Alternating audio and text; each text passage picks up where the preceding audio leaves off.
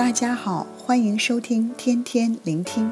今日要读的经文是马太福音十九章十三节到二十章的十六节，题目是天国价值观。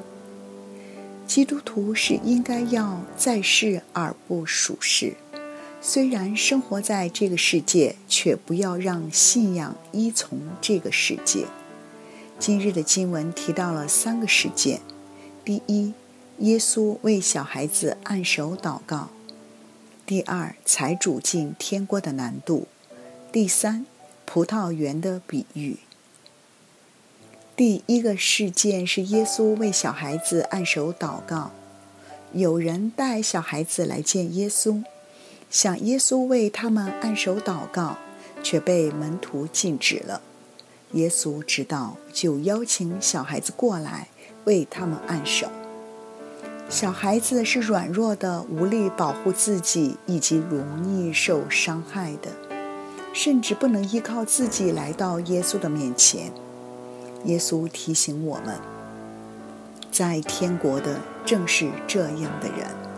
我们一直被教育要坚强、独立，靠自己。要谦卑，放弃靠自己是极不容易的功课。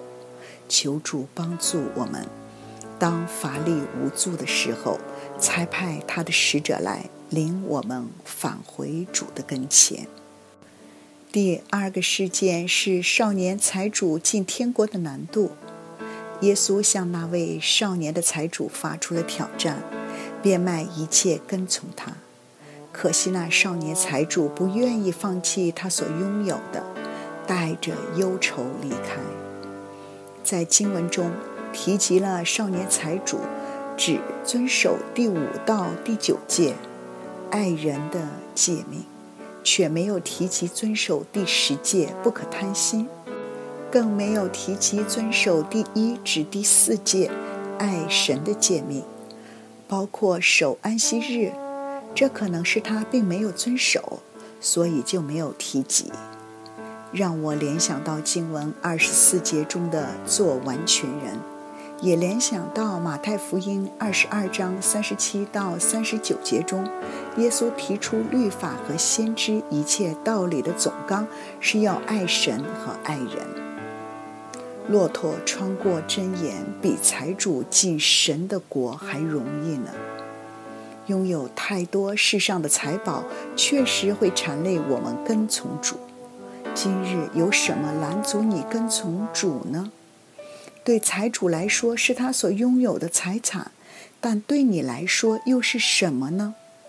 背负着的重担，缠累我们的罪，求主帮助我们，撇下拦阻我们将主放在首位的东西。影响我们承受神祝福的东西，仰望为我们信心创始成终的耶稣，在人不能，在神凡事都能。第三个事件是葡萄园的比喻。葡萄园老板从早到晚在街上邀请在街上流离游荡、无所事事的人到他的葡萄园工作。有人早上来工作。也有人晚上来工作，老板一视同仁，都给每个人同样的工资，一钱银子。早来的人以为他们会得到更多，就埋怨老板不公平。老板却认为自己没有亏负他们，一是因为早有协议，二是老板有权决定。葡萄园的比喻提醒我们。无论何人愿意撇下一切跟从主，就可以得永生进天国，不分在前的还是在后的。